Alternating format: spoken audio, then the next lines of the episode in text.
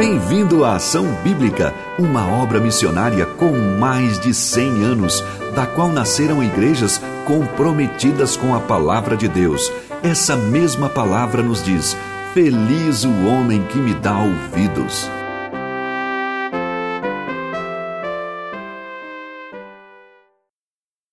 Olá a todos, bom dia! Oh, que bom estar aqui na casa do Senhor, louvando a Deus e aprendendo mais da Sua palavra. E hoje nós vamos ler a Bíblia, ler bastante. Se você leu o boletim que eu mandei nos cinco minutos depois do segundo tempo de ontem à noite, você viu que nós vamos ler quase dois capítulos da Bíblia hoje na pregação de Marcos. E eu quero que você abra logo a sua Bíblia comigo, então, Marcos capítulo 1. Nós iniciaremos a nossa leitura no versículo 40, o último parágrafo do capítulo 1, e nós vamos terminar essa leitura lá no capítulo 3, versículo 6. Então, hoje eu quero pedir uma. Não que vocês não fiquem atentos na pregação mas, e nem na leitura, mas uma atenção a essa leitura bíblica. Vamos olhar para a palavra de Deus. Se você tem a Bíblia na sua mão, seja celular ou no papel, acompanhe na sua própria Bíblia, ou se você não tem ou está acompanhando a gente online, acompanhe a leitura aí na tela comigo. Versículo 40 do capítulo 1 inicia a nossa história da seguinte maneira. Aproximou-se dele um leproso, rogando-lhe de joelhos: Se quiseres, pode purificar-me. Jesus profundamente compadecido, estendeu a mão e tocou e lhe disse: Quero, fica limpo. No mesmo instante que no mesmo instante desapareceu a lepra e ficou limpo. Fazendo-lhe então veemente advertência, logo o despediu. Ele disse: Olha, não diga nada a ninguém, mas vai, mostra-te ao sacerdote e oferece pela tua purificação que Moisés determinou para servir de testemunho ao povo. Mas tendo ele saído, entrou a propalar muitas coisas e a divulgar a notícia, a ponto, de, a ponto de não mais poder Jesus entrar publicamente em qualquer cidade, mas permanecia fora, em lugares ermos, e de toda parte vinham ter com ele. Capítulo 2, verso 1. Dias depois, entrou Jesus de novo em Cafarnaum e logo correu que ele estava em casa. Muitos afluíram para ali, todo, tantos que nem mesmo junto à porta eles achavam lugar e anunciava-lhes a palavra. Alguns foram ter com ele, conduzindo um paralítico levado por quatro homens. E não podendo aproximar-se dele por causa da multidão, descobriram o eirado no ponto correspondente ao que ele estava e fizeram uma abertura. Baixaram o leito em que jazia o doente. Vendo-lhes a fé, Jesus disse ao paralítico: Filho, os teus pecados estão perdoados. Mas alguns dos escribas estavam assentados ali, arrazoavam em seu coração. Por que fala ele deste modo? Isso é blasfêmia. Quem pode perdoar pecados senão um, que é Deus? E Jesus, percebendo logo por seu espírito que eles assim arrazoavam, disse-lhes: Por que arrazoais sobre essas coisas em vosso coração? Qual é mais fácil?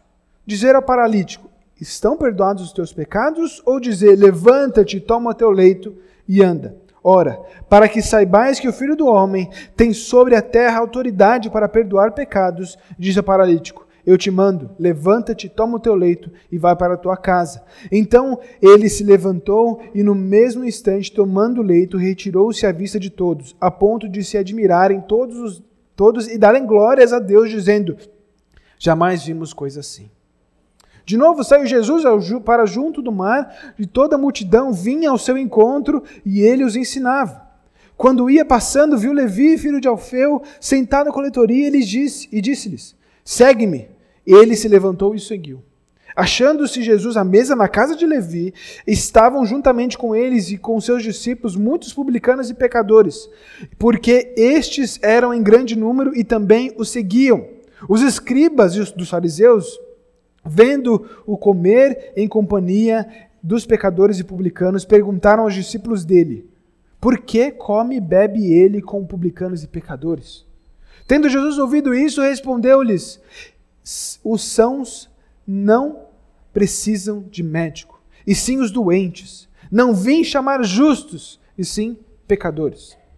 Ora, os discípulos de João e os fariseus estavam jejuando. Vieram alguns e lhe, e lhe perguntaram: Por que motivo jejuam os discípulos de João e dos fariseus, mas os teus discípulos não jejuam? Respondeu-lhes Jesus: Podem, porventura, jejuar os convidados para o casamento enquanto o noivo está com eles? Durante o tempo em que estiver presente o noivo, não podem jejuar. Dias virão, contudo, em que lhe será tirado o noivo, e neste tempo jejuarão. Ninguém costura remendo de pano novo em veste velha, porque o remendo novo tira parte da sua veste velha, e fica maior a rotura.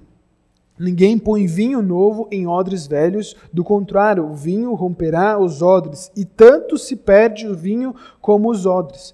Mas põe-se vinho novo em odres novos.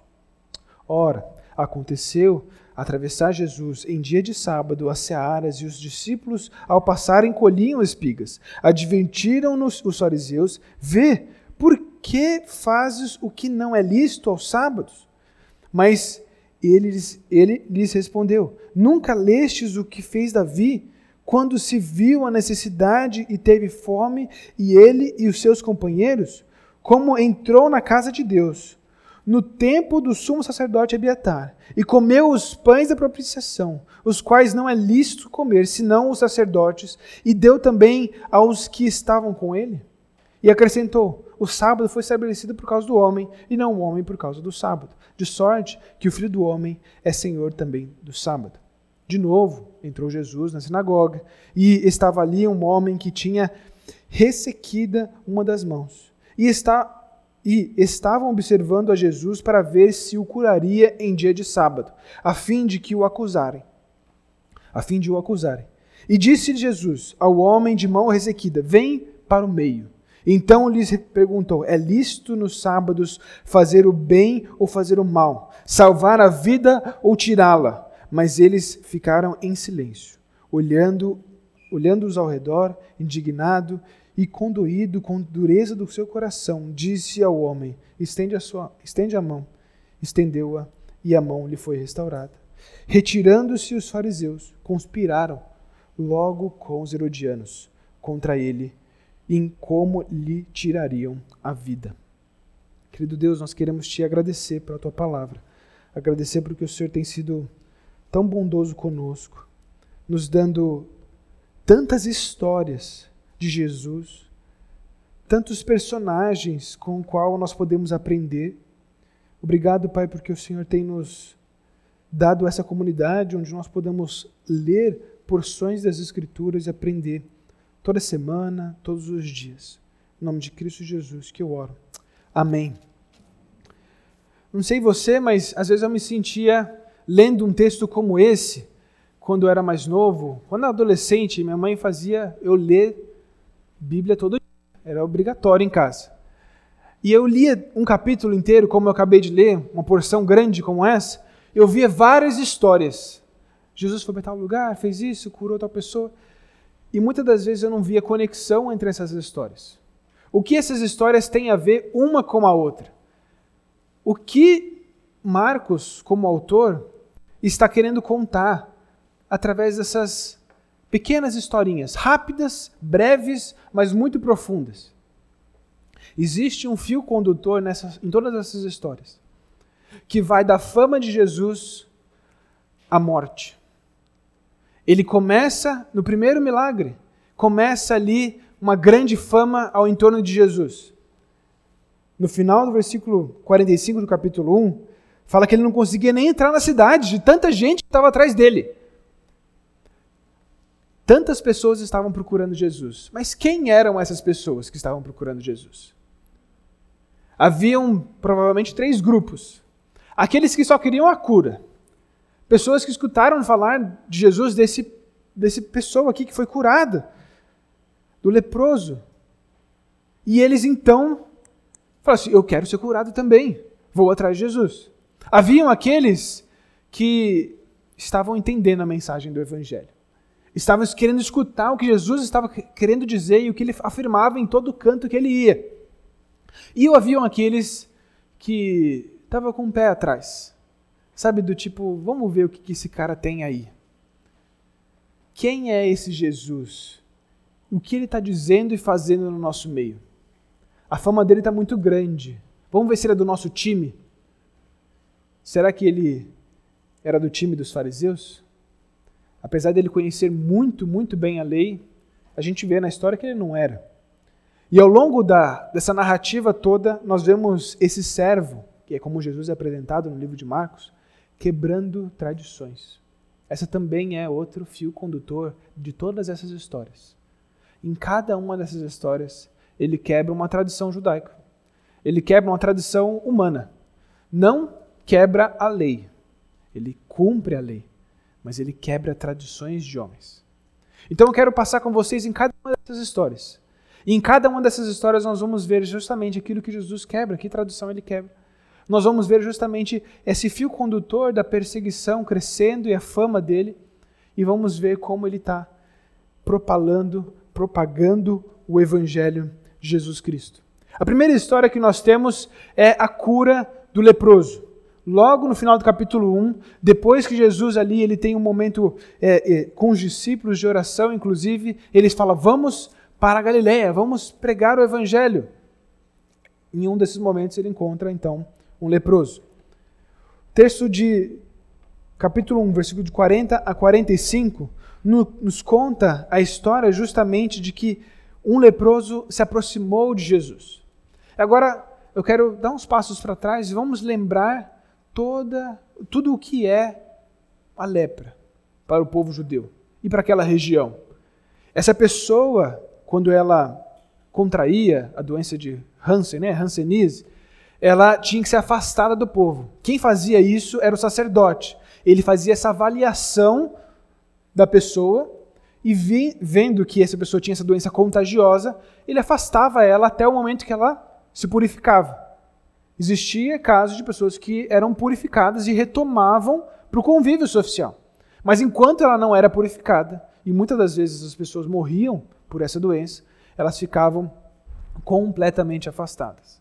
Inclusive, há casos de cidades só para os leprosos, onde eles pudessem estar, onde nenhuma outra pessoa estivessem ali completamente de quarentena.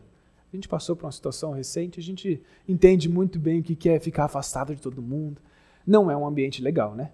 Mesmo que todo mundo estivesse de quarentena nos últimos anos, foi um ambiente muito difícil. Ficar só.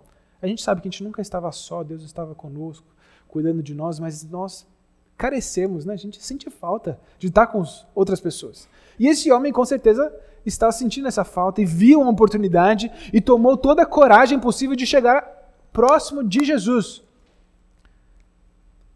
Mesmo sabendo que ele poderia ser é, é, afastado à força.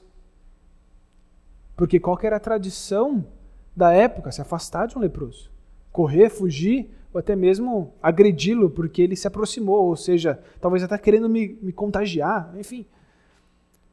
Jesus ele toma outra atitude. A pergunta que, que o leproso faz, se quiseres, podes, pode, podes purificar-me. Em outros evangelhos, essa história é retratada, diz que, Senhor, se você quiser, por favor, me purifica. O leproso, ele estava entendendo com quem ele estava falando. Ele já tinha ouvido falar, talvez, da mensagem que Jesus estava anunciando, em consequência também da mensagem que João Batista anunciava. Ele estava entendendo que ali não era só um curandeiro, mas nessa humildade, esse pedido tão claro do, do leproso, Jesus ele faz o quê? Profundamente compadecido, diz: Quero ficar limpo. A resposta de Jesus é tão direta que nos espanta, porque ela faz um, uma correta correlação com a pergunta. A pergunta é: se quiseres, a resposta é: eu quero. Podes me purificar? Está limpo já. A cura instantânea, o poder de Jesus Cristo diante da vida daquele homem. Jesus estende a mão e toca num leproso nenhum judeu faria o que ele fez, nem mesmo por sem querer. Ele vai contra todas as aparências, todos os preconceitos, ele toca naquele que ninguém podia tocar, naquele que ninguém queria nem sequer estar próximo. Ele olha para aquelas pessoas que estão alheias, a gente vai ver isso ao longo da história toda. Ele olha com compaixão, ele se compadece de cada um. Ele tem um olhar de amor e de cuidado. Essa história também nos faz uma relação, e aqui um, um parênteses, justamente porque nós temos algumas pessoas da nossa igreja que trabalham com hospitais, e eu acho que essa história pode nos motivar e te motivar a seguir nesse trabalho de cura. Você que trabalha com saúde, você pode também ser uma extensão desse poder de Jesus Cristo, levando cura para aqueles que precisam um enfermeiro, um médico, até mesmo um segurança ali do hospital, seja como for. Trazer segurança, trazer cura para aqueles que estão necessitados. Esse é o ministério da igreja local. Esse é o ministério de qualquer missionário. Levar cura emocional, cura espiritual. Quantas pessoas nessa pandemia não contraíram a Covid, mas contraíram a tal da depressão, doenças é, é, emocionais, que estão, inclusive, até hoje perdidas nos seus próprios pensamentos. Nós, como igreja, como cristãos, da mesma forma como Jesus estendeu a mão e com, com, com compaixão demonstrou amor por elas, nós também devemos, com compaixão, quebrar tradições. Não achar que é o problema do outro, mas nos envolver com ela. Abraçar, cuidar, não olhar para aparência, não olhar é, como se ele fosse o marginalizado, mas olhar com amor e com compaixão para aqueles que estão ao nosso redor. A história segue, ela se desenrola e Jesus ele faz um pedido para esse leproso. O pedido que a gente já conversou isso na última pregação de Marcos, mas eu quero retomar isso. Jesus pede: não diga nada a ninguém. Não fala para ninguém isso que aconteceu. E resumindo tudo aquilo que eu já falei na outra pregação, por que é que Jesus tem momentos como esse, onde ele fala assim: não, não, não fala para ninguém o que está acontecendo? A resposta mais plausível que eu acredito ser é de que ele não queria ser conhecido como um curandeiro, mas ele queria ser conhecido pela mensagem do Evangelho. Ele não queria que as pessoas soubessem: ó, oh, chegou mais um, um, um curandeiro aí na cidade, na cidade, mais um profeta que faz curas, vamos atrás desse cara, mas não pela mensagem. Ele queria ser conhecido pela mensagem do Evangelho a mensagem de arrependimento de pecados. Jesus faz curas, faz milagres para chamar a atenção para a mensagem do Evangelho. E ele diz o seguinte, ainda seguinte, após esse pedido, ele fala: Mas vai e mostra-te ao sacerdote e oferece a tua purificação o que Moisés determinou. Jesus não quer quebrar lei, ele quer quebrar tradições, tradicionalismo, regras sem fundamento. Ele manda os, o, o leproso ir até Jerusalém, no caso ele estava na Galiléia, ele tinha que ir ao templo, ele deveria ir até o sumo sacerdote e falar assim: Ó, estou purificado. E o sacerdote vai fazer uma avaliação. Ao mesmo tempo, ele deveria levar duas pombinhas, ele fazer um sacrifício e todo um ritual de purificação. Esse ritual, ele servia para duas, duas coisas: render glórias a Deus. Era um momento onde o leproso, ele olha assim: Obrigado, Deus, por tudo que o Senhor fez na minha vida e me curou. O segundo momento era a prova, agora, nessa situação, para os sacerdotes de que Jesus tinha poder sobre cura. Esse homem deveria fazer isso justamente para espalhar a mensagem do Evangelho. De novo, Jesus ele quer que a mensagem chegue mais longe. Ele usa a cura para que a mensagem chegue cada vez mais longe. Ele não queria que o leproso saísse divulgando para todo mundo assim logo de imediato, porque ele sabia que tinha um processo que a lei mandava. Jesus pede para que ele fizesse. Só que aparentemente, não me parece que é isso que o leproso fez. O leproso então entrou e propalar todas as coisas e divulgar a notícia. Ele saiu falando para todo mundo. Justamente a primeira coisa que Jesus falou para ele não fazer, ele foi lá e fez. O que me faz acreditar que talvez ele não tenha feito a segunda. Mas olhando para tudo isso, para essa história, nós podemos lembrar do Evangelho. Apesar de quem era o leproso, ele, fez uma pergunta honesta. Ele entendia que Jesus era o Senhor. Ele se entregou a ele. Jesus foi lá e curou e salvou a vida daquele homem. Mas aquele homem fez o quê? Não obedeceu a Jesus. Por vezes nós também somos iguais a esse leproso. Esse leproso. Declaramos Jesus como nosso Senhor. Entendemos a salvação, ele nos lava, nos purifica, nos tira de toda toda imundícia espiritual, nos cura. E ele fala assim: faça isso agora. A gente faz o quê? Não faz. A gente desobedece. Mas a, a lepra voltou para esse homem porque ele desobedeceu, gente? Não, não. A cura foi permanente. A nossa salvação também. Cristo Jesus nos salva independente de quem nós somos. Da mesma forma como ele curou o leproso, independente de quem ele era. A fama começa. Jesus, então, não consegue nem entrar nas cidades. Dá até a impressão de que a sua viagem pra, pela Galileia foi atrapalhada, porque ele queria ir de cidade em cidade ele não conseguiu nem entrar nas cidades. Ele teve que buscar lugares sozinhos, vazios, ermos. Mas e as pessoas iam atrás dele. A fama dele era muito grande. A segunda história é uma história bem conhecida, inclusive bem lida, sobre o paralítico e os seus quatro amigos. Capítulo 2, versículos de 1 a 12, vai nos contar agora que Jesus ele tinha voltado para Cafarnaum, estado ali na sua casa, ou em casa, a gente não sabe exatamente se era a própria casa dele, se era a casa da família dele, ou se era uma casa da missão, digamos assim, que os discípulos arranjaram um lugar para ele estar ali em Cafarnaum. Enfim, ele estava em casa. É, muitos foram atrás de Jesus, como a fama dele era muito grande naquele momento, diante da, da propaganda do leproso. E ele fazia o quê? Versículo 2: Anunciava-lhes a palavra. Muitos afluíram para ali, tantos que nem mesmo junto à porta eles acharam lugar. E anunciava-lhes a palavra. Os discípulos tinham estavam com Jesus naquele momento e eles estavam auxiliando nessa propagação da palavra de Deus. Esse é o objetivo do ministério de Jesus Cristo. Sempre foi anunciar a palavra de Deus. Não é fazer cura, apesar dele fazer.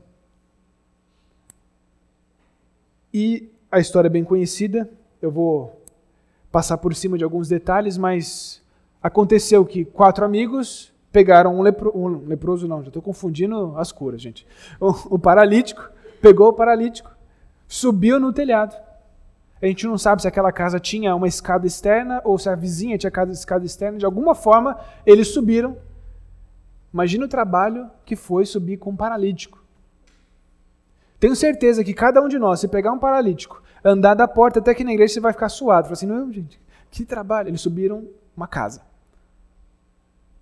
E durante todo aquele momento eles tinham a certeza de que Jesus tinha um poder para curar aquele homem. Tanto é que a fé desses homens e do próprio paralítico foi enaltecida e reforçada pelo próprio Jesus.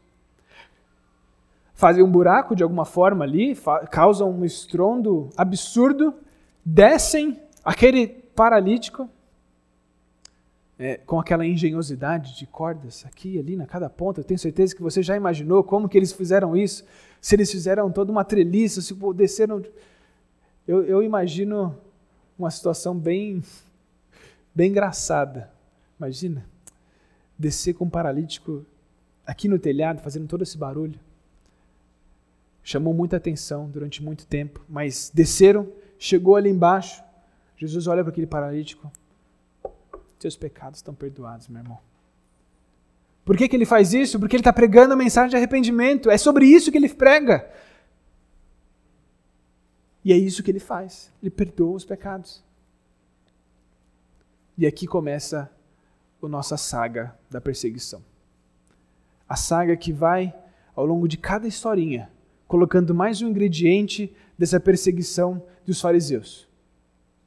E o primeiro ingrediente não está nem na fala dos fariseus, mas nos corações deles. Jesus olha para o coração dos fariseus e sabe o que eles estão pensando, o que eles estão maquinando, o que eles estão arrazoando na cabeça, o que eles estão pensando sobre Jesus. Ele é soberano, ele é Deus sobre todas as coisas. E ele fala assim: O que vocês estão pensando? Eu sei. O que é mais fácil dizer? Seus pecados são perdoados ou levanta e anda? Jesus sabia que os fariseus, os escribas, eles estavam ali para testar Jesus, para ver qual que era de Jesus, para analisar se aquilo que Jesus, que eles estavam escutando de Jesus era mesmo verdade. E ele reforça isso com muita veemência, muita força. Ele diz: O filho do homem tem poder sobre a terra, autoridade para perdoar. O filho, que o filho do homem tem, tem sobre a terra autoridade para perdoar pecados. Ele clama um título mais quisto entre os fariseus, mais Cristo entre todos os judeus. Ele olha para esse termo, filho do homem, e diz: Eu sou o filho do homem. Esse termo é usado no Antigo Testamento para descrever justa, justamente a autodesignação do próprio Cristo. Quando os profetas do Antigo Testamento afirmavam que o filho do homem viria tanto para sofrer quanto para reinar, eles estavam falando do Messias, o Cristo. E Jesus vem e diz: Eu sou o filho do homem. Eu tenho poder para perdoar pecados.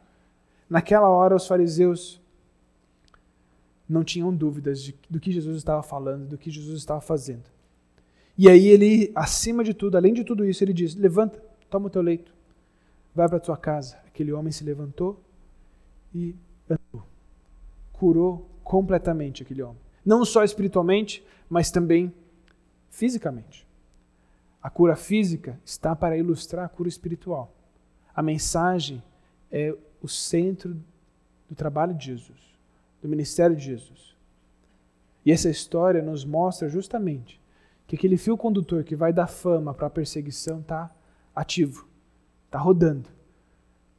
A fama traz muita coisa, e traz os haters também, digamos assim.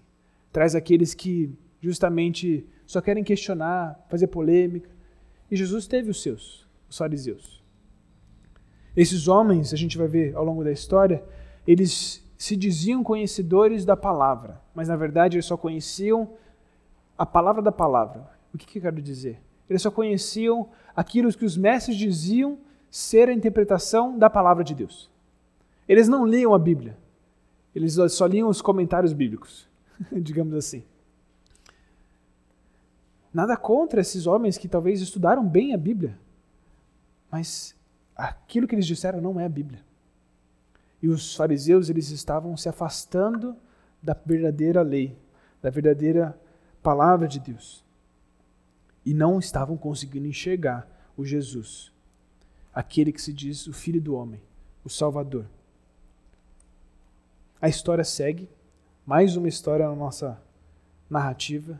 E agora nós temos um tal de Levi aparecendo. Versículo 13 até o versículo 17 nos conta a história dessa chamada de Levi. Levi, que também é chamado por Mateus, é a mesma pessoa, é o mesmo personagem. Como nós temos é, é, personagens da Bíblia que têm dois nomes, Levi é um deles. Se você ler a história do Evangelho de Mateus, que é o próprio autor, ele se coloca no nome aqui, Mateus.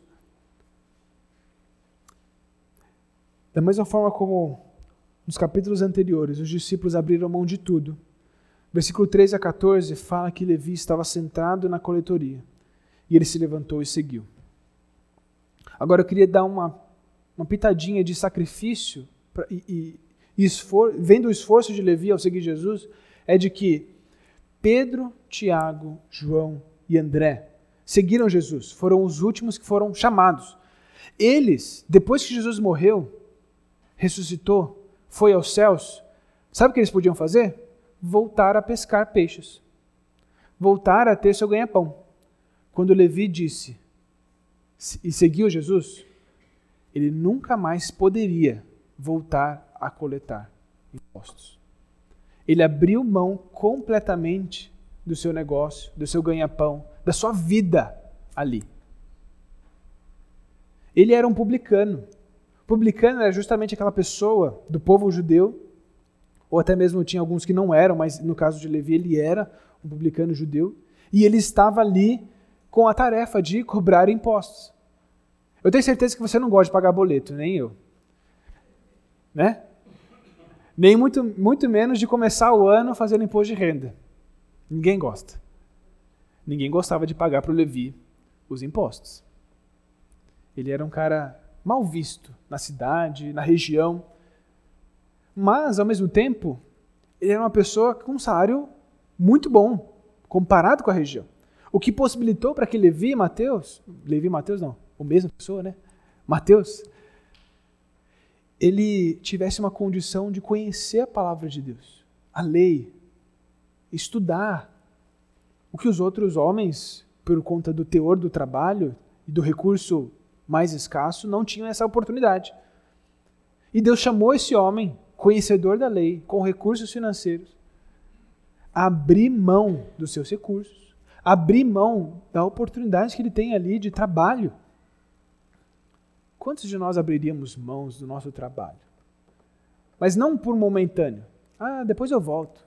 Ou eu abro outro negócio. Não, abrir completamente. A partir de agora, você nunca mais vai poder voltar a trabalhar com isso. Entre aspas, fazendo uma correlação bem esdrúxula assim, seria como se fosse um advogado rasgando a OAB e falando assim: não, nunca mais eu vou, vou exercer a advocacia por Jesus. Eu sei que Jesus não pede isso para um advogado, eu nunca escutei falar disso. Mas é basicamente essa correlação. Ele abriu mão de tudo.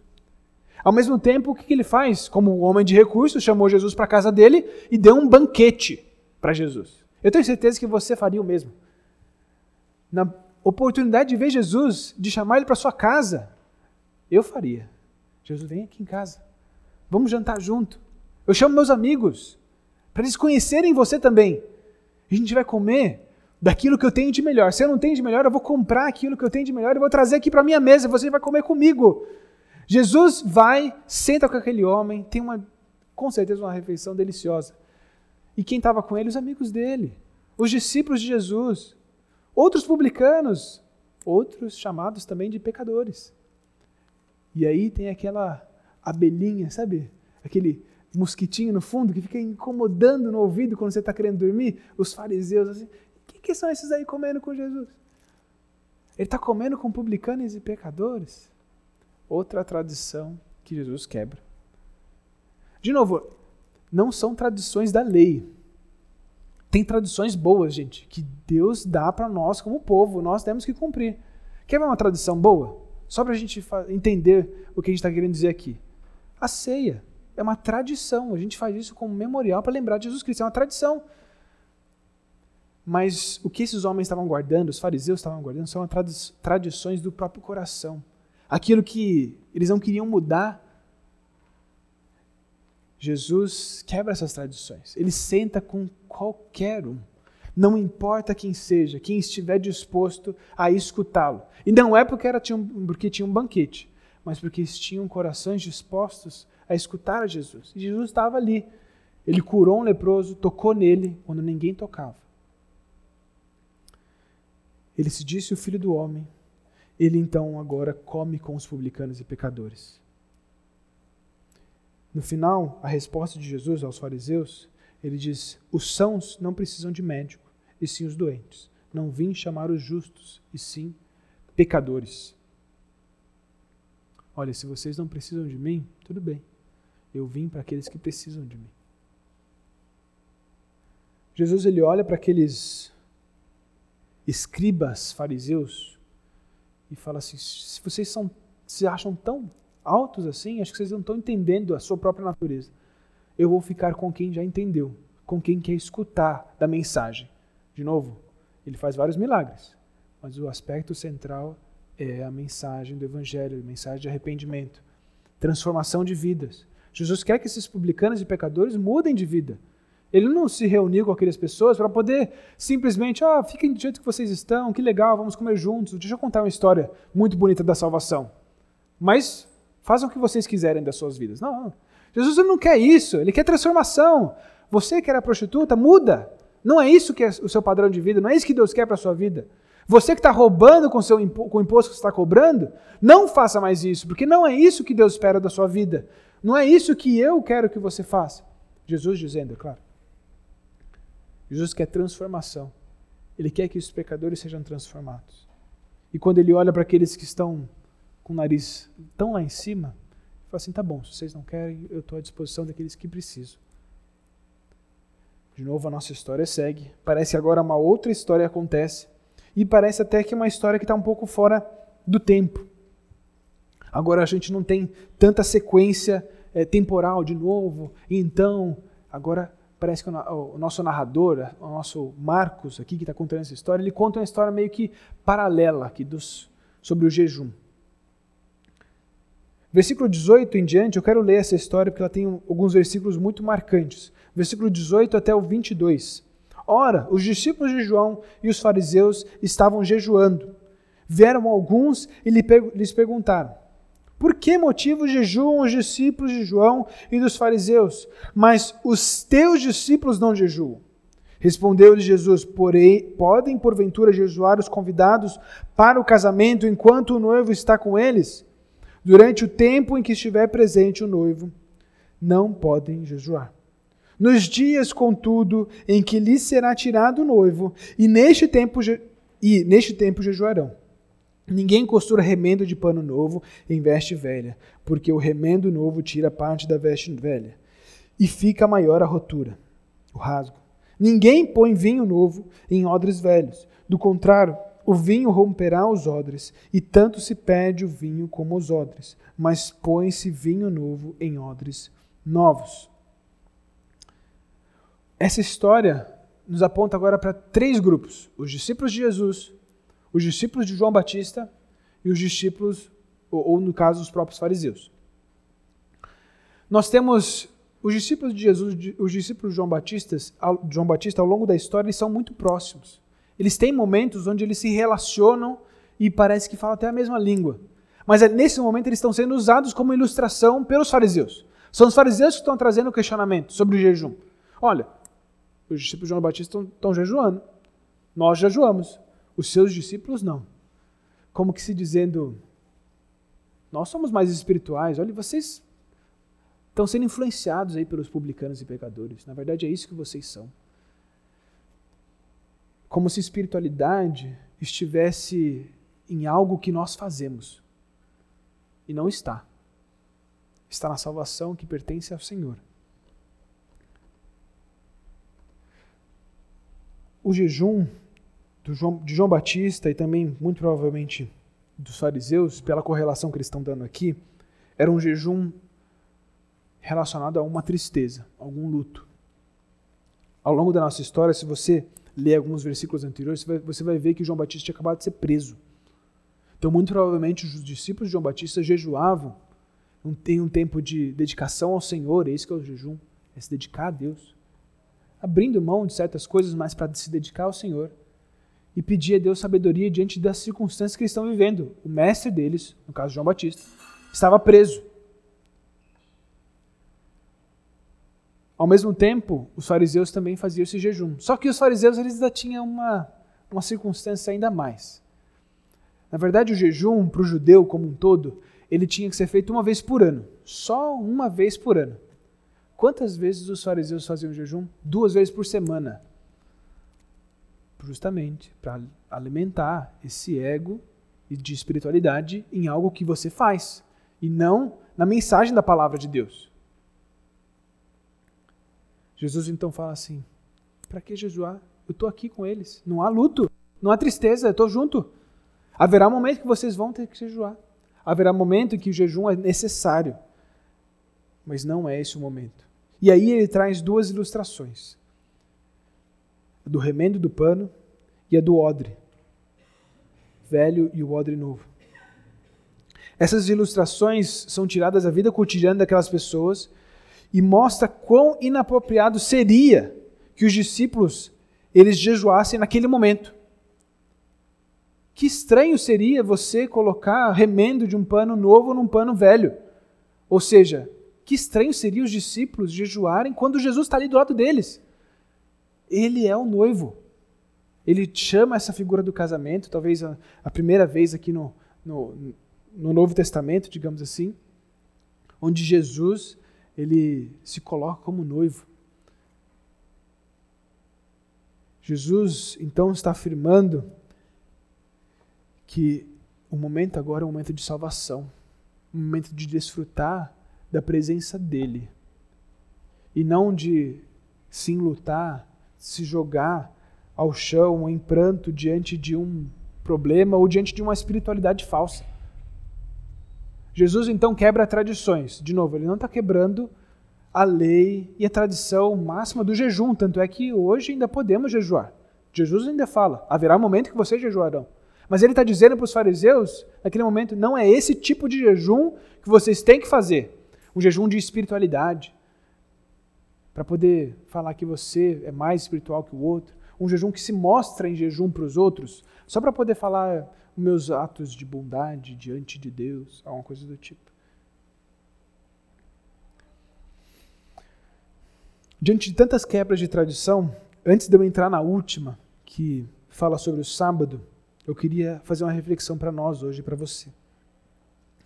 Quantas tradições nós temos na nossa vida? Eu tenho certeza que você tem várias. Eu tenho várias. Tradições, de novo, não estou falando da mesma forma que os fariseus estavam lidando aqui. Como algo palpável, aquilo que ele lia, as regrinhas. Estou lidando com as tradições do seu coração. Aquilo que você carrega para você mesmo, você faz tudo do mesmo jeito porque você acredita que é sempre desse jeito que tem que ser feito. É o jeito certo, é o seu jeito de fazer as coisas. Talvez seja um caminho que você pega para ir para o trabalho. Talvez seja uma forma de você pensar sobre determinada situação da nossa vida, nossa sociedade. Jesus ele quer quebrar tradições e fazer com que a graça e a compaixão dele chegue para mais pessoas. Ele quer que você abrace o perdido ele quer que você quebre todas as suas barreiras, onde você possa tomar atitudes que vão além de da sua atitude habitual, do seu do, da sua zona de conforto. Ele quer que você sente com aqueles piores. Ele quer que você pregue a mensagem do evangelho para eles. Ele quer que você toque em quem você nunca iria tocar na vida, como Jesus tocou no leproso.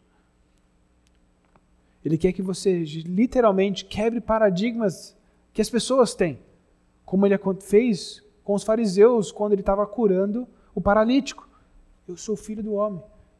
Dizer ao nosso mundo, à nossa sociedade, que Jesus é o Senhor e Filho de Deus, e depositar toda a nossa confiança nele, e depositar tudo o que nós acreditamos naquilo que ele disse para nós, é com certeza uma quebra de paradigma na nossa sociedade. A gente precisa afirmar quem é esse Deus. Mas para isso, nós precisamos quebrar as nossas, o nosso próprio tradicionalismo. Nem todo culto na igreja local tem que ser feito no formato que nós fazemos. Existem outras formas de você adorar a Deus. Vá numa igreja na África. Você vai ver a alegria que esses homens têm, essas mulheres têm, em louvar e cantar o Senhor. Eu tenho certeza que talvez você já tenha visto algum vídeo dessas igrejas africanas louvando e cantando ao Senhor. É lindo, é maravilhoso. A modo deles. A cultura deles. Nós temos que permanecer na mesma mensagem. Pronto. Ponto. E se de algum momento nós, aqui na cidade de São Paulo, precisamos mudar algo de nossa liturgia, saiba que o essencial é a pregação da palavra. E ponto. Não vamos brigar por forma. Vamos viver na essência. Vamos olhar para aquilo que Jesus fez, daquilo que ele pregou. E ao mesmo tempo, vamos manter a lei. Quebrar tradições não é invalidar o passado. Tá bom? Não é acabar com o passado. É você respeitar esse passado e você tomar decisões diante da palavra de Deus. Lembra do, do leproso? Jesus ele fala para ele não contar a história, mas ele fala assim, ó, volta e cumpre a lei. Cumpre aquilo que os profetas passados, que Moisés tinha falado sobre o que tinha que fazer. Coisas antigas, gente. Aquela prática assim que hoje a gente nem faz mais, mas Deus mandou ele fazer, porque era a prática vigente naquele momento. Ele tinha que obedecer. Jesus ele não tá, ele não é um revolucionário. Ele ele só quer voltar à centralidade do evangelho. É isso que é essencial. Da mesma forma, ele via que pessoas não estavam enxergando a graça e o amor de Jesus na lei. A história seguinte que nós vamos ler, versículo 23 em diante, até o capítulo 3, 6, essa eu vou ler toda. Eu quero que vocês prestem atenção nesse questionamento sobre o sábado. Ao longo dessas duas, aparente duas histórias, existe esse elemento do sábado e esse questionamento dos fariseus que é intrigante. E Jesus tem que lidar isso com eles mais de uma vez, inclusive, no Novo Testamento. Leia comigo o versículo 23 do capítulo 2 em diante. Ora, aconteceu atravessar Jesus em dia de sábado as searas, e os discípulos, ao passarem, colhiam espigas. Advertiram os fariseus: Vê, por que fazem o que não é lícito aos sábados? Mas ele lhes respondeu: Nunca lestes o que fez Davi quando se viu em necessidade e teve fome, ele e os seus companheiros? como entrou na casa de Deus no tempo do, do, no templo do sumo sacerdote Abiatar e comeu os pães da propiciação, os quais não é lícito comer senão os sacerdotes, e deu também aos que estavam com ele, e acrescentou: O sábado foi estabelecido por causa do homem e não o homem por causa do sábado, de sorte que o filho do homem é senhor também do sábado. De novo entrou Jesus na sinagoga, e estava ali um homem que tinha ressequida uma das mãos e estavam observando a Jesus para ver se o curaria em dia de sábado, a fim de o acusarem. E disse Jesus ao homem de mão ressequida: Vem para o meio. Ele lhes perguntou: É lícito nos sábados fazer o bem ou o mal, ou fazer o mal, salvar uma vida ou tirá-la? Mas eles ficaram em silêncio, olhando, olhando-os ao redor, indignado e condoído com a dureza do seu coração. Disse ao homem: Estende a mão. Estendeu-a e a mão lhe foi restaurada.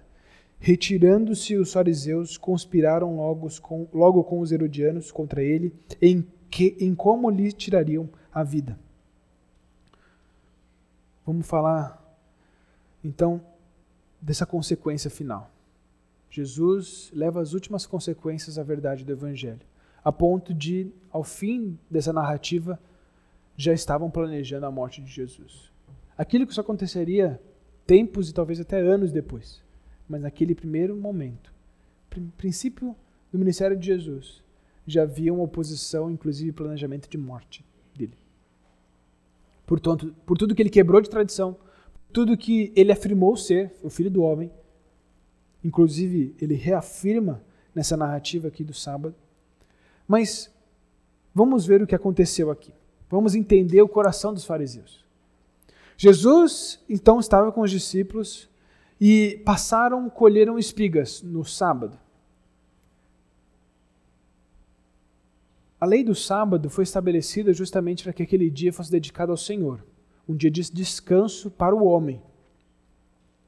Naquele momento, é, é, Jesus sabia, e conforme Deuteronômio 23, 25 afirma, que conforme a necessidade, as pessoas poderiam colher espigas. Os, de novo, vou só reforçar aquela frase de Jesus, mas ela é muito importante.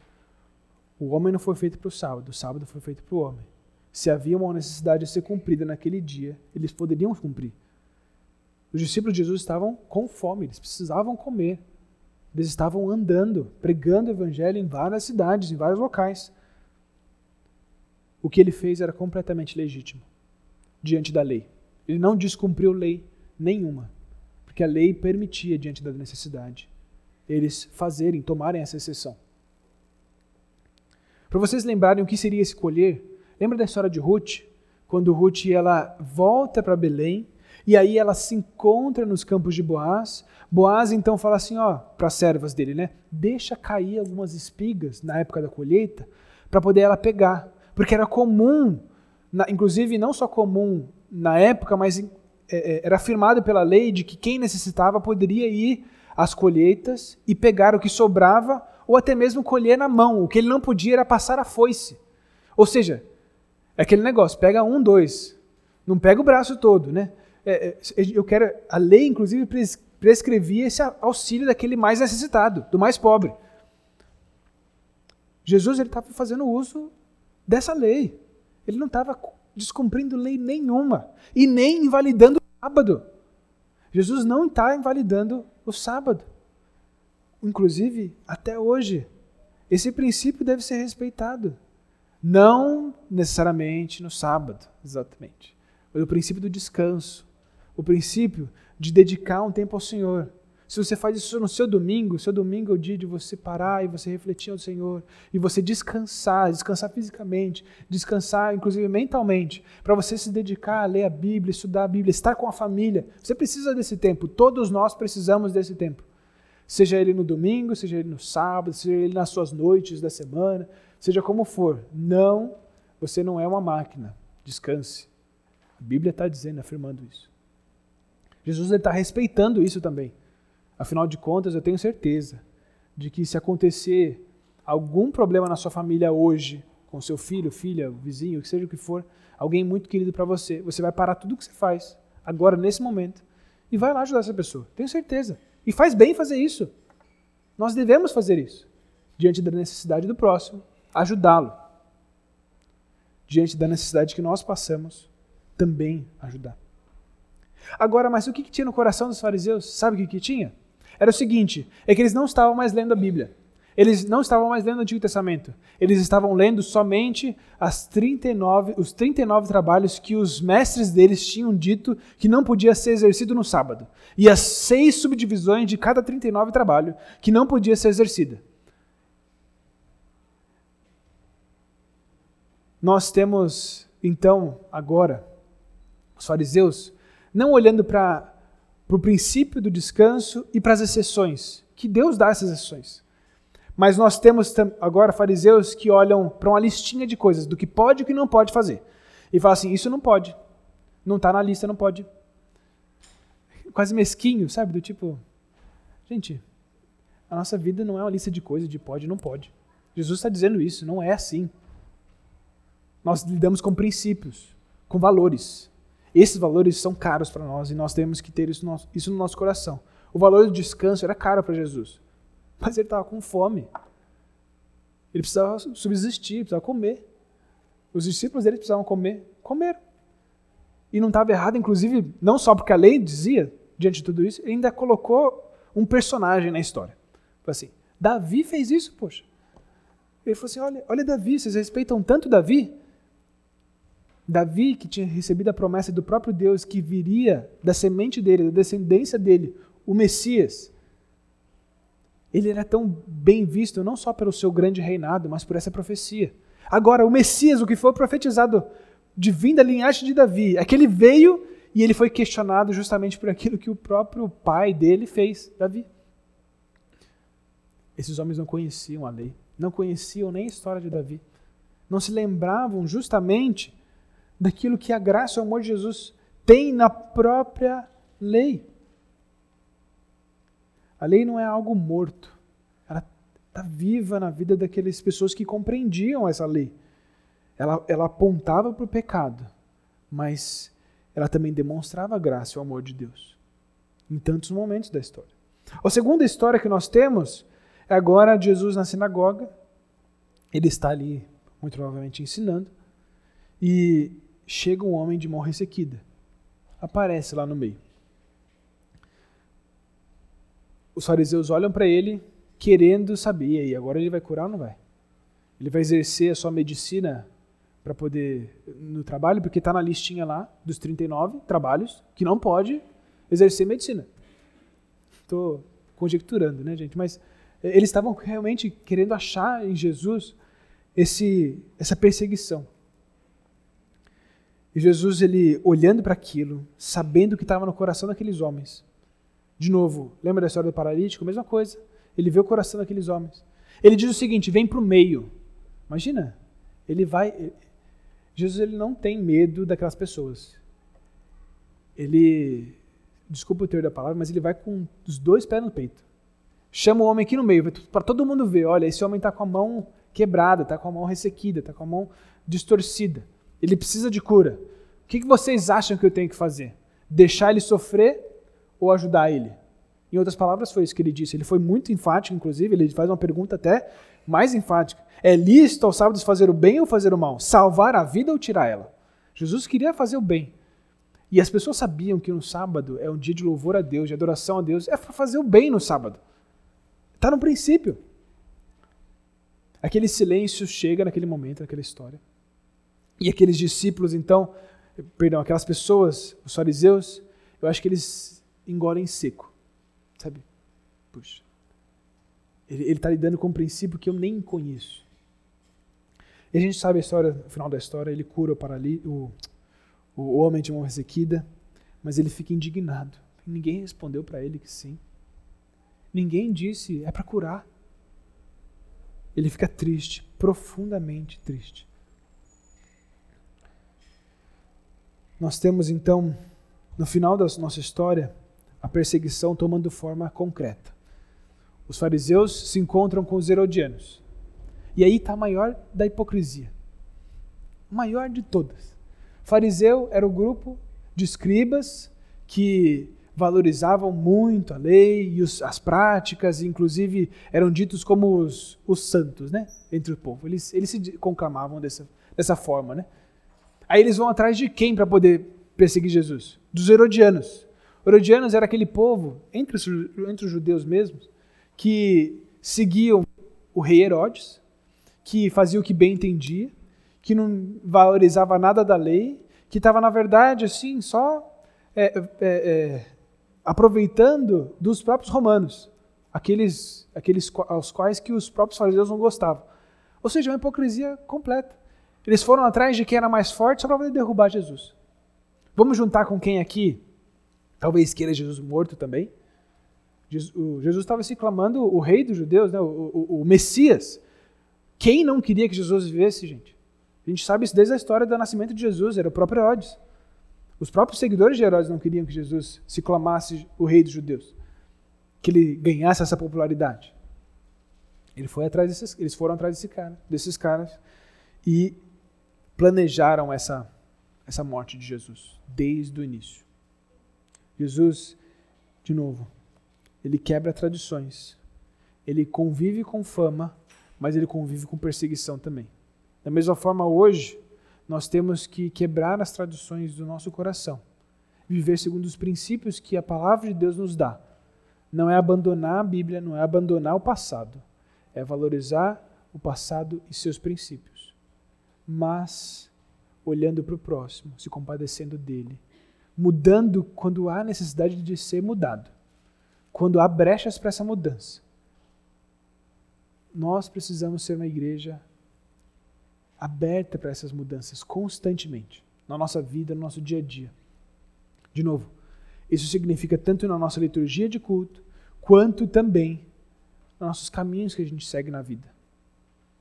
Aquele caminho que você pega na rua para poder chegar até o metrô e ir para o trabalho e sempre tem aquela pessoa que você ignora, que ela está sempre pedindo dinheiro. Talvez seja a hora de você parar um pouquinho, sair um pouco mais cedo, ou preparar um pãozinho a mais, pão com manteiga, e entregar para ela. Talvez seja a hora da gente olhar ao redor do nosso bairro aqui como igreja, talvez olhar ao redor do seu condomínio, se você mora em apartamento, aqueles quatro portas que quando você abre a sua porta da sua casa, você vê. Talvez seja a hora de você olhar para elas e bater nelas. E dar um oi, dá uma maçã. Estou falando maçã porque é simples, é só comprar uma maçã e dar. Mas dá um bolo, né? Faz um cafezinho. Esteja disposto a olhar para o próximo e se compadecer dele.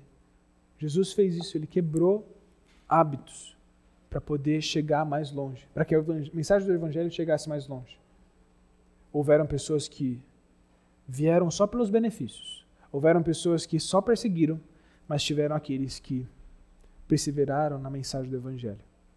Nós vamos também receber pessoas na nossa casa, no nosso dia a dia, pessoas que legitimamente querem escutar do Evangelho, mas terão aquelas pessoas que só querem um bom.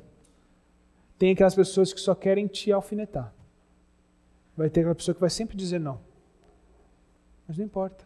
É o que Jesus fez, nós que fazer também. Se compadecer, derramar o nosso coração diante delas, amá-las, se entregar por elas. Vamos orar? Querido Deus, nós queremos te agradecer pela tua palavra, agradecer pela verdade do Evangelho, por quem o Senhor é e pelo exemplo que o Senhor deu em cada uma dessas histórias, em como o Senhor se comportou diante de oposição, em como o Senhor permaneceu firme na pregação da mensagem do Evangelho.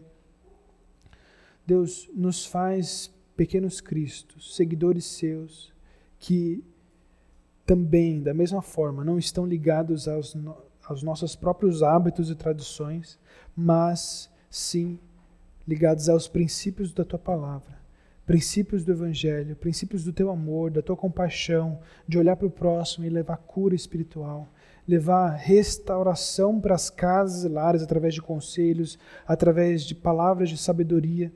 Que o Senhor nos dê oportunidades e também criatividade, um olhar sensível para aquele que está ao nosso redor. E Deus, quebra o nosso coração, desfaz todo o tradicionalismo, todos os nossos hábitos que estão contaminando o nosso dia, para que nós possamos ter uma mudança bíblica, possamos chegar e levar a mensagem do Evangelho cada vez mais longe, mesmo sofrendo como o Senhor sofreu. Em nome de Jesus. Amém.